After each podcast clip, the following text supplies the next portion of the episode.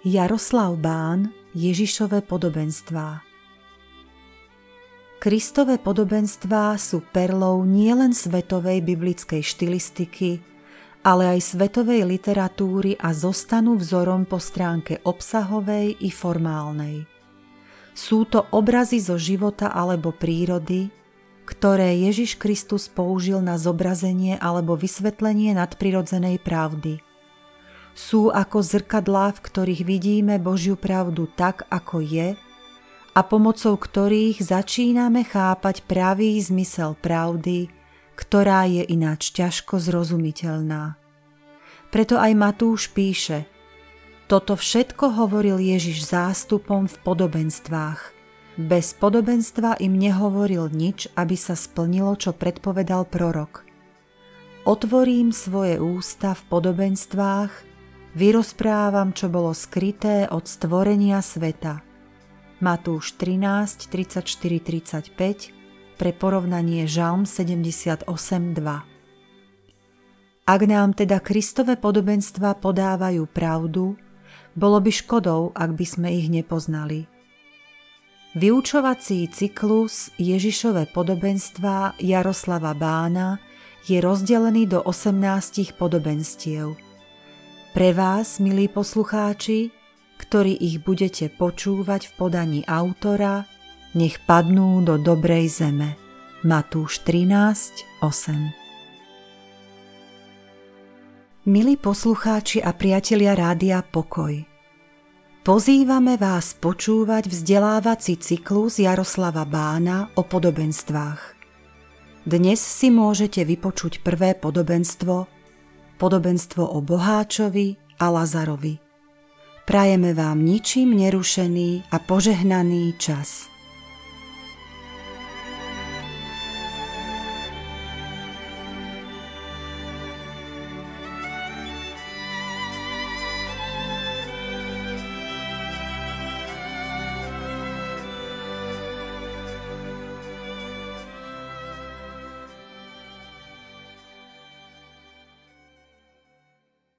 Prvé podobenstvo, ktoré eh, by sme, ktorým by sme chceli začať, sériu podobenstiev, je podobenstvo o Bohačovi a Lazarovi.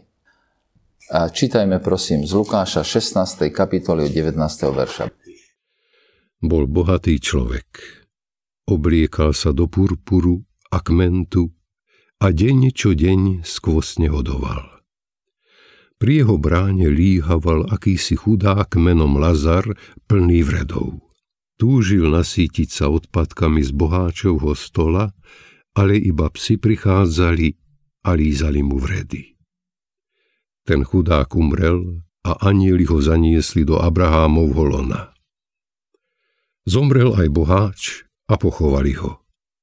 Potom v pekle v mukách pozdvihol oči a zďaleka uzrel Abraháma a Lazara v jeho lone. I zvolal.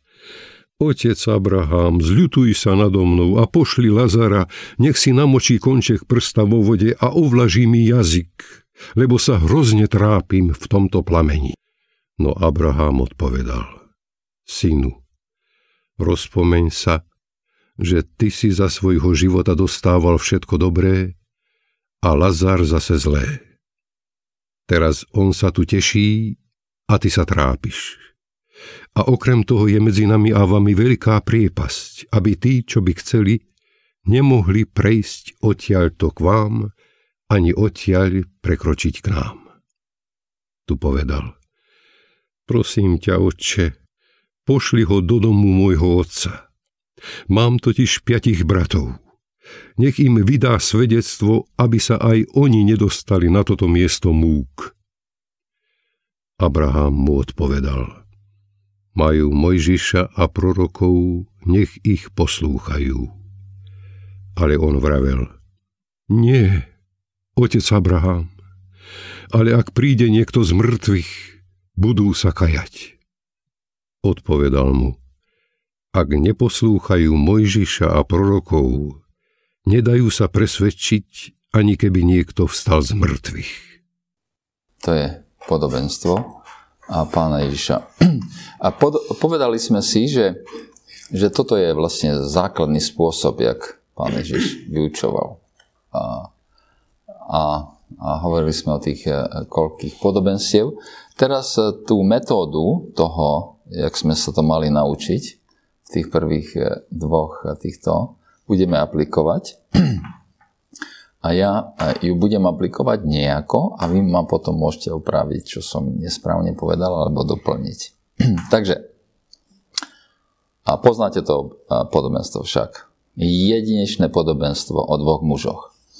A, a to, to podobenstvo tých dvoch mužoch je podobenstvom o princípoch a Božího kráľovstva. Alebo niektorí hovoria, že, a, že to je učenie o pekle, na ktorý zase takto to vykladajú. Takže obidve tieto veci sa budeme snažiť dať dokopy. Čo to podobenstvo, naše podobenstvo rozpráva o tých dvoch mužoch? To sa máme pýtať najprv však. A je samozrejme, že pán Ježiš chce povedať tie najdôležitejšie veci a ako to býva v podobenstvách, aj toto, pod, alebo toto podobenstvo je určite podobenstvo, že metóda ukázania toho, čo pán Ježiš chce povedať, je, že tie dôležité veci pán Ježiš ide vysvetliť s použitím kontrastu, rozdielu, napätia. A čo je hlavný a kontrast pri tých dvoch mužov. Čo by ste povedali? Prosím? Bohatstvo a chudoba. To prvé, čo nás napadne, a, sociálny stav. Hmm, úplne zlé. A pri tých dvoch mužov vlastne lepšie zodpovedáme na otázku, že tak, že prečo sa jeden ocitne v pekle a druhý v nebe? Hej, to je ten kontrast. To prosím? A nie celkom. Takže vidíš, že to není o bohatstve a chudobe. Však není. Není. A prečo sa jeden ocitne v nebi a druhý sa ocitne v pekli? K pekle. Alebo čo je ten hlavný dôvod pre ten rozdiel? Lebo tak, jak sme sa učili, že nesmieme mechanicky to uh, aplikovať, a prečo sme to urobili? Mne to, vychádza, mne to len z toho vychádza, že vlastne to, čo hovorí, alebo to, čo hovorí Abraham mu o tých bratoch. A zrejme on bol tá istá partia, ako jeho bratia. Nepočúval prorokov. Uh, no, to už je, to už nie je lepšie. To už je lepšie, ale, ale ešte to nie je ono. Dobre, takže... Ja protestujem, že zle som odpovedal. Áno. Lebo tu je napísané, synu, rozpomeň sa, že si ty svoje dobré veci vzal zaživa. Áno, ale, ale, ale kontrast, ale, ale tá otázka, oni nakoniec dvaja dospejú do, ne, do neba a pekla. A to je ten rozdiel medzi nimi dvoma. A, ty, ty povieš, no, však, lebo je bol chudobný, chudobní idú do neba, bohatí idú do pekla. Tak sa to káže štandardne. Úplne zle. Úplne zle. Vedľa. Jak tá jedla. Samozrejme, že nás napadá hneď, že jeden z tých dvoch mužov bol bohatý, zdravý, populárny, člen veľkej uh, skupiny ďalších piatich bohatých bratov. Určite to bola nejaká partiáda, kde tam nevieme. A ten druhý bol chudobný, chorý a sám. Však ale to vôbec není hlavný rozdiel medzi nimi dvoma. Zaujímavé je, že chudobnému vieme meno, Áno. bohatému nič Wow, teraz už si da čo povedal, vidíš? Už si teraz trošku ako v písme. teda, a to, dohodli sme sa, že toto podobenstvo nie je učenie písma o tom, že bohatí idú do pekla a chudobní idú do neba. Toto písmo nikde neučí. Takže ten hlavný kontrast, ten kontrast, rozdiel medzi tými dvoma mužmi je, že jeden má meno a druhý nemá. Vykladači podobenstiev vám povedia, že toto je unikátne podobenstvo. Nikde v ďalšom inom podobenstve nikdy nikto nemá meno. A v niektorom inom podobenstve Pána Ježiša postavy podobenstiev nemajú meno. Sú to otcovia, rozsievači, rolníci, ženy, krali, sluhovia, správcovia, synovia. V žiadnom prípade nemajú meno. Až Lazar. Iba v tomto podobenstve má jeden z tých dvoch mužov meno a druhý v kontraste, aby to bol kontrast, ho nemá. A, a vlastne, a zrejme pre zväčšenie účinku podobenstva, pán Ježiš tomu druhému nedá meno. Jeden má meno, druhý nemá meno. Prečo bohatý človek ide do pekla a chudobný do neba?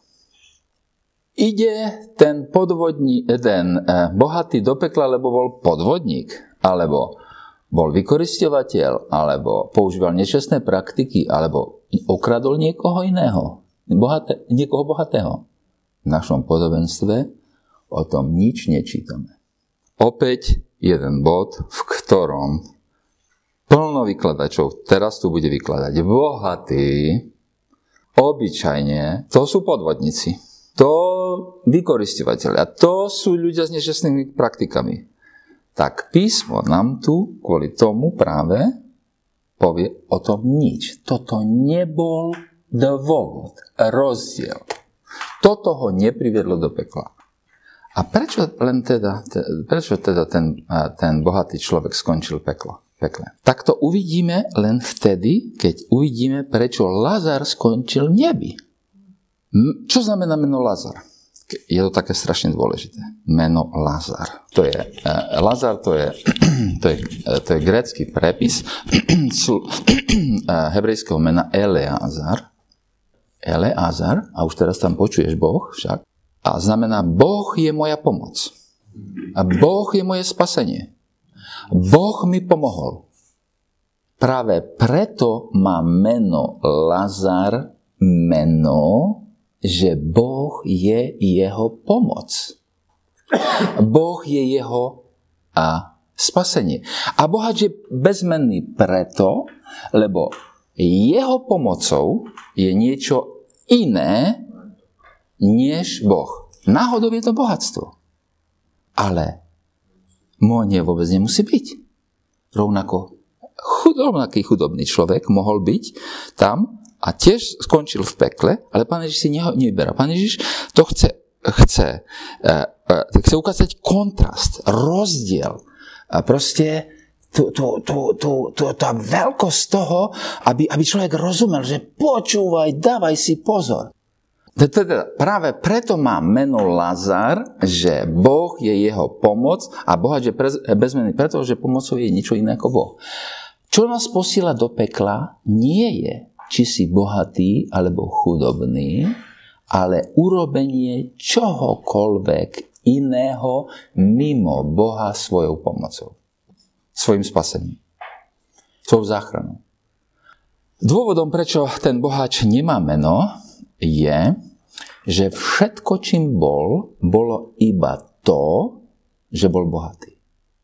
Ak sa bohatstvo stane našou pomocou, našim Bohom, zmyslom života, spasením, identitou, potom to je všetko, čo máme. Nemáme nejaké meno. Sme bezmenní. A tomu človekovi a našim zmyslom života, Bohom, pomocou, spasením, identitou a je niečo iné mimo Boha, tak sme bezmenní. A, alebo, a darmo, že sme bohatí, ak, ak nám by bolo zobrať to bohatstvo, tak z nás nič neostane. Ten, ten bohač mal bohatstvo na zemi a ono mu malo byť pomocou. A to, čo v našich životoch urobíme našou pomocou, to nás určí, a ak je to čokoľvek mimo Boha, tak nakoniec sa ocitáme v pekle a bezmenný. Pekle a bezmena. A z tej kultúry, o ktorej hovoríme, a o čo najviac išlo, v skutočnosti aj, aj tuto, u nás, a nakoniec tí ľudia, čo rozmýšľajú, rozumejú, že to, čo máme v skutočnosti, čo je dôležité, je meno. Keď nám, keď nám stavali dom a oni začínali tak on povedal jednu takú peknú vetu, ktorú, ktorú sa mi veľmi páčila. a niečo zle ako zbabrali, ja som na to prišiel a povedal som, chlapi, toto samozrejme nemôže takto zostať. A, a on odpovedal, samozrejme, že to pravíme. My jediné, čo máme, je dobré meno. Keď si dokazíme meno, tak hotovo. Takže v tej kultúre ešte viacej. My, my si čítame však v 11. už úplne na začiatku dejín, že, že tí v Babylone si chceli urobiť meno. Meno. A oni to meno prešvihli, lebo to nebolo meno od Boha. Oni si to meno chceli sami dať. Ale to teraz neriešime. Čiže inými slovami, zostať bezmenný, to je zostať prázdny a, a bez významu. Ľudia, ktorých pomocou v živote sú veci mimo Boha, majú v sebe kozmickú prázdnotu a nakoniec sa stávajú bezmennými vecami. Vecami.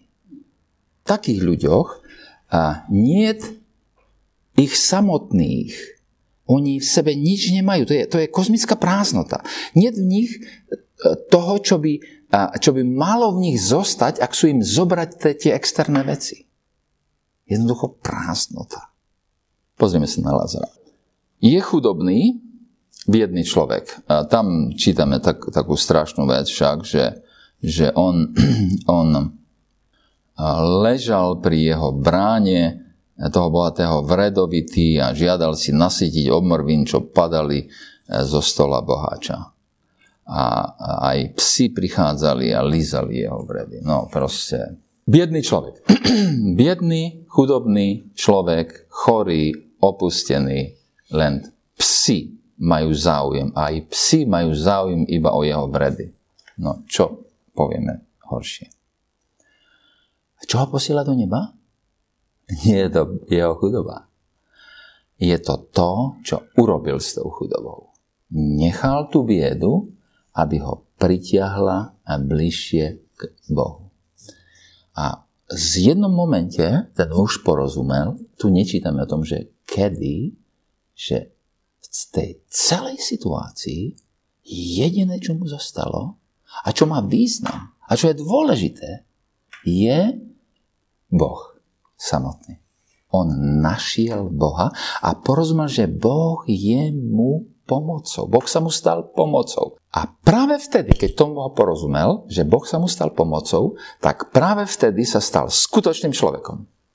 Ten bedár, najbiednejší bedár Lazar porozumel, že práve tým, že Boh je s ním v tej jeho biede, tak nezávisle na tej biede, nezávisle na tých vredoch opustenosti, nezávisle na tom hlade, on bol stále hladný. Lebo čítame, že, že, že, že strašne chcel mať obmrvinky, čo padali z stolu toho, toho bohatého nezávisle na, na tom hlade, čo znova znovu prežíval, má hodnotu a má meno. A to, to meno znamenalo, že Boh je mi pomocou. Boh mi pomáha. Boh mi dáva zmysel.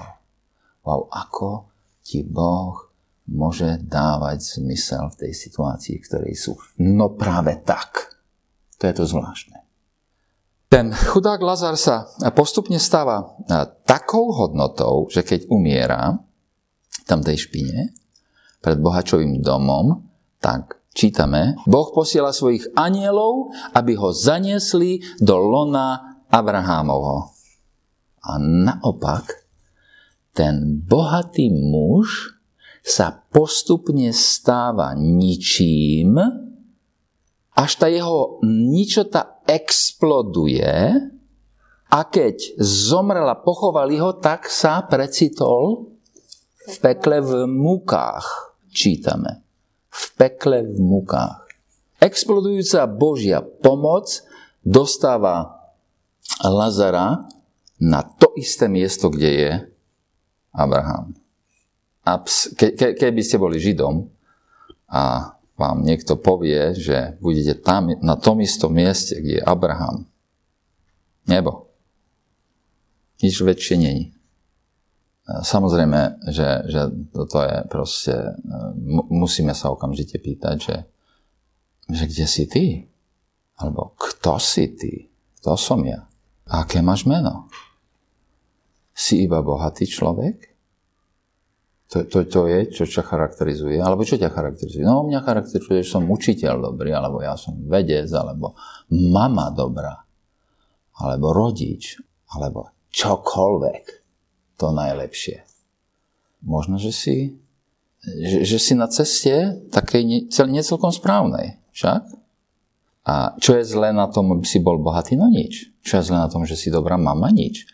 A čo je a, a, a pekné na tom, že si dobrý učiteľ, alebo vedec, alebo úradník, alebo čokoľvek? No nič, všetko je dobré. Ale keď ti to zoberú, tak nemáš zostať prázdny, bezmenný, s kozmicky prázdnym vnútrom. Tak toto je, myslím si, že úplne super učenie toho, čo pán Ježiš tu hovorí. To učenie o našom význame je také super v tomto podobenstve, že potom sa ku nemu vracia poštol Pavel a všetci ostatní a všetci znova a znova a porozumievame, hoci ako to rozvinieme, ale tu je moja alebo nie je moja hodnota, tu je moje meno alebo nie je moje meno. Ale tu podobenstvo nekončí. Podobenstvo je aj učením o pekle. Je? Je to tam však. Moderní ľudia neradi počúvajú o pekle. A peklo nemá čo existovať a my nie sme nejakí barbari. A, a tak, čo máme hovoriť čo o pekle? A, no tak e, musím ti povedať, že keď nie si nejaký barbar, tak to povedť s pánu Ježišovi. Že pán Ježišu, ja nie som taký barbar ako si ty. Lebo pán Ježiš hovorí znova znova o pekle. My, myslím, že tu v našom podobenstve vidíme dve veci, dve veci o, o pekle. Peklo je miestom rozkladu, rozpadu, to je to prvé. A druhé učenie z toho nášho textu, že peklo je miestom spravodlivosti. Peklo je miestom spravodlivosti. Tak najprv k tomu prvému. Peklo je miestom rozkladu. A ten bohač, všimnite si, e, čo hovorí. Otec Abraham, zľutuj sa nado mnou a pošli Lazara, nech, namoč, nech si namočia konček prsta vo vode a ovlaží mi jazyk, lebo sa v tom plamení hrozne trápim. Pán Ježiš používa pre peklo termín plameň. No to je štandardná vec z písma. A prečo písmo používa obraz ohňa, plameňa pre popis pekla? Keď je niečo v ohni, tak tá vec neprestáva existovať. Ona, všetká ich hmota zostáva, ale sa úplne dezintegruje. Úplne sa rozklada. Keď, keď vec sa skladala z, ja neviem, koľko chemických e, častí, tak ona sa rozpadne. Tá chémia proste sa celá tam rozpadne. Rozpadne sa tam fyzika celá. Proste sa to celé rozpadne. To, a to neprestane existovať, to existuje, nestratí sa to, ale, ale je to v totálne a, a, chaose, totálnom rozklade, rozpade. Písmo v tom istom význame hovorí aj o hriechu. Hriech rozkladá veci. Hriech rozkladá človeka. Hriech rozbíja vzťahy. Čokoľvek, čo sa dotkne hriech, tak to postupne sa rozkladá, rozpada. Ostáva existovať, ale je to nefunkčné, je to dokazené, je to proste rozpadnuté. Naopak, v Bohu sú všetky veci spájané dohromady. V ňom všetky veci existujú. V ňom boli stvorené. V ňom to je najlepšie, čo môže byť. V ňom to je, to je ten dizajn, pre ktoré boli stvorené. A v ňom sa aj pokazené veci v Bohu sa stávajú peknými, obnovujú sa. Vlastne Boh je zdrojom dobrého, zdrojom života. Kým sme v tomto svete, tak vždy nejakým spôsobom zostávame v Božej prítomnosti kým trvá čas milosti, tak zvláštna milosť sa nám deje, že e, nedostali sme sa do stavu, že by sme boli úplne od, oddelený od, od Pána Boha. A kým trvá milosť, tak prakticky každý človek môže do určitej miery robiť dobré veci, mať rád, odpúšťať, tvoriť, komunikovať. Teraz nedebatujeme o tom, že je, jak je to dobre, správne alebo efektívne, ale, ale, ale môže však, pretože milosť ešte nebola zobratá. A písmo ale súčasne učí, že ak budeme chcieť odchádzať od Boha, a to mnohí ľudia robia, že odchádzajú od Boha, veľmi sa chcú od, oddelovať od Boha. To je to, čo dneska vidíme. Znova, znova, kdekoľvek sa pozrieme. A, a keď to človek bude uh, uh, robiť, tak uh, znova a znova nastojiť na tom, že nechce byť s Bohom, tak nakoniec sa mu to podarí. Peklo je miestom, kde tí, čo chceli odchádzať od Boha, nakoniec budú úspešní. Dostali sa mimo Božiu prítomnosť. A na tomto mieste v pekle človek nakoniec úplne podľahne rozpadu, rozkladu. Začína to samozrejme hriechom na zemi. A cez hriech sa, cez hriech to končí v pekle, v rozklade a v ničote. Tak to je to prvé. Dôležité je pritom rozumieť, že peklo nie je nejakým, nejakým skokom oproti tomu, kde sme boli a kde sme to je len pokračovaním nášho života tu na, na zemi. Završením. To, to nie je nejaký veľký skok, že, že proste ja, aj ty si bol dobrý, ale na súde oklamali pána Boha a ty si sa náhodou ošvecil v pekle. Nie náhodou si sa neošvecil. Je to pokračovaním toho, ako, ako žijeme. A ešte čo si zvláštnejšie je, že Životy obidvoch tých ľudí z nášho podobenstva, toho bohača aj Lazara, sú len pokračovaním toho ich života. Ten jeden, ten bohatý človek, bol stále veľký pán. Bol sebe pánom. Jeho nádej bola v ňom, v bohatstve, v obchode, v peniazoch, v sluhoch. Takto, takto on, on, on pokračuje. Toho Lazara ten nevedel prežiť chvíľku bez Božej prítomnosti, chvíľku nevedel prežiť bez Božej, eh, bez Božej eh, pomoci. Pán Boh musel byť taký na pomoci v tej jeho biede, chudobe a chorobe a všetkom, že keby nebol tam Pán Boh jednu sekundu, tak tam není. Ich, tie ich životy pekne krásne jedného do neba, druhého do pekla úplne spojite, prechádzajú po smrti. Hej? To, je, to je spojitý, spojitá vec, že to nie je nejaká diskontinuita. To je prvé. To druhé, že peklo je aj miestom spravodlivosti. Obyčajne počujeme takéto. Ako môže láskavý a spravodlivý Boh poslať ľudí do pekla? No ako? Veď to je nefér. To je, to je niečo nie také nespravodlivé. Toto je Boh, Pán, môže Pán Boh, môže, môže spravodlivý Boh poslať ľudí do pekla? Čo to je za Pána Boha? Tak toto je najnespravodlivejšia vec. No, peklo to je úplne hrozná, nes, najnespravodlivejšia vec. Timothy Keller má takú jednu celú kázeň o pekle. On hovorí, že je základná téza tej kázne je, že peklo je najspravodlivejšia vec na svete. Keď sa ten bohač prebudí v pekle, tak si všimnite, že on neprosí o to, aby bol vzatý z pekla. To ani nenapadne. A neprosí ani e, o odpustenie. Keď ste poctivo čítali toto sa tak by ste mali, keď to je najnespravodlivejšia vec na svete, najhoršia, a, a tak by ste prosili o odpustenie, čo ste zle urobili a že sa chcete dostať odtiaľ vonku. To je to prvé, čo by ste chceli. No tak, kto sa do pekla dostane, nepýta sa z pekla a von, ani nežiada o odpustenie.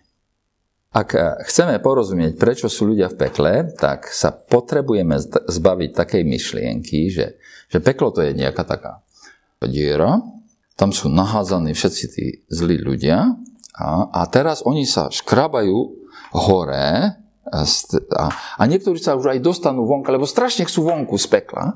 A pán Boh je ten zlý, čo im hovorí, že nie, odtiaľ sa nedostaneš. Odtiaľ sa nedostaneš. A ešte im, keď už majú hore až ruky na samom vrchu, tak im ešte postupa po prstoch, aby museli znova. Toto je úplne nezmysel. A v našom texte je čosi také jedinečné, že Pán Boh ich nestúpa po prstoch, a, a aby ich tam znova zhodil do toho pekla. Oni z toho pekla nechcú. Za chvíľu vidíme prečo. Keď Boh prichádza k nám, aby nás zachránil od hriechu, od zlého, od zničenia, seba zničenia, od seba rozkladu, od zničenia vlastného života, tak ľudia kričia, nechaj ma Bože, ja chcem ísť svojou vlastnou cestou. Ja chcem byť svojim vlastným pánom. Ja chcem byť pánom svojho života. Peklo je to miesto, keď Boh definitívne nechal človeka si ísť svojou vlastnou cestou. Dojsť, on ťa nechal dojsť do cieľa. Ak trváš a trváš si na svojom, tak peklo je presne to miesto, o ktorom svet hovorí, že je sloboda. Tam patríš samému sebe. Ty chceš byť svojim vlastným pánom, ty chceš samému sebe. Nemáš Boha okrem seba samého. No presne v pekle to je tak. Tam si chcel. Tam si silou, mocou chcel. O dušu si sa tam pýtal. Preto sa nepýtaš vonku. A keď ten boháč začína hovoriť v tom pekle, tak on nehovorí, najprv nehovorí k Bohu. Lebo čo bude sa baviť s Bohom? On je svojim vlastným Bohom. Ale Abrahama tam vidí jak nejakú autoritu, minimálne v židovskom národe, ktorú, ktorá mu zostala, to je autorita, to je otec, Abraham, tak to už je veľmi také zvláštne, hej. Tak tedy povie, a, a povie tomu Abrahamovi, že počúvaj, pošli Lazara a oče Abrahame, zmiluj sa nado mnou, to znamená, oče, oče Abrahame, zmiluj sa, to je, to je typický postoj ku židovskej autorite. Hej, to, je, to je v poriadku. Ale, ale teraz, teraz vylezie to nenaučené, to skutočné, čo je v ňom. Pozri sa. Lázar je sluha, bol, je, bol sluha a je sluha, nech mi beží doniesť vody. Stále sa chová ku Lazarovi, ako keby bol on jeho sluha. Stále si myslí, že on je veľký pán. Samozrejme, že si myslí, že je veľký pán. A naviac, už je teraz mimo realitu totálne, už realita je úplne preč. Hej? To, to, je, to je taká komédia, e, to, je taká neuveriteľná tragikomédia, že proste to ani v najsmešnejšom filme e, také nevymyslíš. On je stále veľký pán, Lazar je stále sluha, inými slovami, to znamená, že je mimo realitu proste. Bol mimo realitu, je mimo realitu, len teraz sa tá realita vyjavila úplne v najsmešnejšom e, spôsobe, aký existuje. Hej? Lebo nebo a pekla len vy, vyjavujú, vyjavujú to, kade sme išli. Oni nie sú ničím novým. To je vyjavenie toho, kto sme boli. A tu v tom pekle eh, ten eh, bohač dostal, čo chcel celý svoj život. Je svojím vlastným pánom a patrí sebe samému. Nie, nie, ja nie som svojím pánom. Pánom Mojím pánom je Pán Ježiš. Pánom môjho života je Pán Ježiš. Áno, tak to, tak to má byť. Áno. Okrem toho by sa zdalo, že on má starosť o svojich bratov. Toto mu povieme si, no tak pekelne šmešné tu ako zaváhal, ale predsa len má starosť o svojich bratov. Hovorí, čo to tu povie? A čo to tu povie? Ďalej. E, tomu nevyšlo, hej, toto prvé, to nevyšlo. A tak, alebo Abraham mu odpovie, dieťa, rozpamätaj sa, ty, ty si, e, to najväčšie dobre, čo bolo, toto je veľmi zvláštne, že tu je také, že svoje dobre, a, a, a tento preklad, a, Ekumenický preklad je lepší a hovorí všetko dobre. A niektorí sa chytia toho všetko dobré v tom 25. verši, lebo tam je to slovo, ktoré sa v kultúre našej používa, to je to slovo sumum bonum. Všetko dobre, to najdôležitejšie v živote. Ty si to naj, svoje najdôležitejšie v živote už tam mal dole. To bolo to tvoje najdôležitejšie v živote, tam to bohatstvo. Tam, tam si ho mal, chlapče. A, takže, a, takže počkaj. O, o, a Abraham ho napomenie. A to je, tá, to je tá prvá otázka. A on pokračuje, že prosím ťa, otče, pošli do domu môjho otca. Mám totiž piatich bratov. Nech im vydá svedectvo, aby sa nedostali aj oni na toto miesto múk. Čo to tu vlastne on hovorí? No, na prvý pohľad sa nám to zdá, že mm, tak tak ten chlapík prišiel k rozumu. Wow, predsa len sa v ňom ozvalo svedomie a že má starosť o svojich bratov. Keď povie Abrahamovi, prosím ťa, oče, pošli po nich. A povedz im, čo to je za miesto hrozí. Inými slovami, on vlastne hovorí, to, to nie sú slova starosti o bratov. Je to pekelné zvaľovanie viny na niekoho alebo na niečo iné. On na, na seba sústredení ľudia nikdy necítia zodpovednosť za svoje viny. Egocentrickí ľudia nikdy necítia, on, oni nie sú zodpovední. Iní sú vinní. Teraz, kto je vinný v jeho prípade? No, v jeho prípade, ak by, on, on vlastne hovorí, ak by som ja mal dosť informácií o tomto hrôze, o tomto pekle, o tomto mieste, tak by som sa ináč zachoval som v pekle, lebo som nemal informáciu o tom mieste a nechcem, aby sa to stalo aj mojim bratom. Pekelné zvaľovanie viny na niečo iné. A odpoveď Abrahama samozrejme odhalí a ďalšia komunikácia s ním odhalí celú tú sebeckú lož. A Abraham povie, majú Mojžiša a prorokov, nech ich poslúchajú. A on mu odpoveda čože? Nie, nie, otec Abraham. Ale ak ak príde niekto z mŕtvych, budú sa kajať, odpovedal mu. Ak neposlúchajú Mojžiša prorokov, nedajú sa presvedčiť, ani keby niekto stal z mŕtvych. Inými slovami, to, že si v pekle, nie je dôsledkom nedostatku informácií. Ten, čo nechce veriť, zahodí akúkoľvek informáciu, aj keby niekto vstal z mŕtvych. Zahodí ju, lebo povie, o, z mŕtvych stane Lazara budem považovať za halucináciu. Tých ľudí niekoho proste nezmysel. Jaké? Čo? Ja zostávam svojim vlastným pánom. Ty pokračuješ v tej pekelnej ceste. Informácia ťa z nej nedáva preč. Odpoveď Abrahama je, tvoji bratia majú pravdu, majú informáciu, rovnako ako si ty mal informáciu.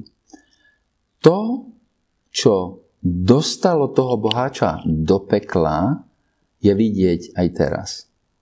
On nebude sa žiadať vonku z pekla, on nebude prosiť o odpustenie. Prečo? Je v rozklade. Je mimo realitu. Nikdy nebude prosiť o odpustenie. On je svojim vlastným pánom. Lazara považuje za sluhu. Nechce odtiaľ. Je v pekle. Peklo je miesto, kde človek nakoniec presne, úplne presne dostal, čo si stále a stále žiadal. Takže to nie je nespravodlivá vec, to je maximálne spravodlivá vec. Presne toto si celý život žiadal. Ale to je hrozné, čo tu pán Ježiš hovorí. Je niečo nespravodlivé na pekle? Nič není nespravodlivé na pekle. Absolutne nič. Najspravodlivejšia vec. Tam chcel celý život byť. A čo to podobenstvo hovorí o obeti pána Ježiša? Tak to je fantastická otázka. Pán Ježiš prišiel, aby, aby nikto z nás sme sa nemuseli dostať do pekla. Aby nikto z nás sme nemuseli pocha- pokračovať ceste, že ty chceš byť svojim pánom. Že všetko sa musí okolo teba točiť. Že ty si spravodlivý, že ty nebudeš prosiť o odpustenie. Ty e, si budeš svojim vlastným Bohom, svojou vlastnou pomocou. A obeď pána Ježiša, a, a tak ako peklo je strašná vec, e, keď, keď, keď, keď domýšľame to, čo tu pán Ježiš hovorí o pekle, tak to je strašná vec, ktorá vlastne nakoniec skončí totálnou de- dezintegráciou, rozpadom, rozkladom ľudí, čo sú tam a, a, a ľudí, čo, čo odtiaľ nechcú, čo, čo sú strašne radi, že sú tam. Alebo teda, nie že nechcú, oni, oni, oni sú mimo reality. Toto si stále žiadali. To je to, je to čo potrebujú. Takže, čo musel pán Ježiš preko- urobiť, aby prekonal tú hrôzu toho pekla? A teraz len, keď takúto otázku si zadáme, tak zrazu len vidíme veľkosť obeti pána Ježiša. Lebo pána Ježiša bol vložený náš hriech, aby sme sa stali spravodlivosťou v ňom. Inými slovami, to je hriech všetkých ľudí, ktorí kedy hrešili ktorí kedy budú hrešiť a ešte toto bolo skomprimované do troch hodín agónie na kríži. Hrozné. Nepredstaviteľné. Pán Boh posiela pomoc v Pánu Ježišovi. On strašne túži po každom jednom z nás, aby on samotný sa stal našou pomocou. Aby každý jeden z nás sa mohol volať Eleazar. Hospodin pomohol. Boh mi bol pomocou. Boh mi bol v spasení. A toto je súčasť ďalších podobenstiev. Hej. Inými slovami, a pán Ježiš zasádza toto podobenstvo do rámca toho, keď hovorí o úžasnej milosti, ktorú on prináša. Tak tak toto podobenstvo nás, nás môže úžasným spôsobom tvarovať. Najprv potrebujeme opravdu prežiť pred Pánom Bohom, že On je našou pomocou. Že On je našou pomocou. On je našim spasením. Aj keď sme veriaci ľudia, tak sa nejako nechceme zahrávať s hriechom. Hriech prináša rozklad už tuto na zemi, ale dôležité je, že, že obeď Pána Ježiša je mocnejšia, je väčšia, je, je niečo úžasnejšie a čo nás môže z, tej, z toho nášho rozkladu dostať. Keď čítam toto podobenstvo a keď som ho počúval všetky možné výklady, tak nakoniec dochádzam ku tomu, že a ja by som chcel, aby aj pre mňa bola pravda, že sa volám Eleazar. Hospodin je pomocou. Hospodin mi pomohol. Hospodin mi pomáhal. Hospodin sa stal v Pánu Ježišovi môjim spasením. A to je naše jediné, e, naše jediné spolahnutie. Lebo na čo iné by sme sa mohli spolahnuť? Na to, že sme dobrí? Na to, že sme dali tri omrvinky alebo 5 omrvíniek k tomu Lazarovi? V žiadnom prípade.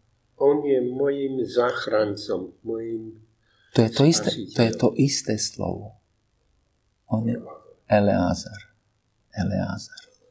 Hospodin, Boh je mi pomocou. Niektorí to prekladajú, že aj Boh zachraňoval, alebo Boh pomáhal. V minulom čase eh, tam nejako, nejaká gramatika hovorí, že to môže platiť aj dozadu, že to je vyznanie toho, že či je to prítomný čas minulý, alebo ja neviem čo, len nech je pravda, že, že, že, že pán je stále ten istý a, a že sme v jeho rukách, tak, tak nech dá pán milosť, aby sme to prežili aj, z tohoto, aj cez toto podobenstvo.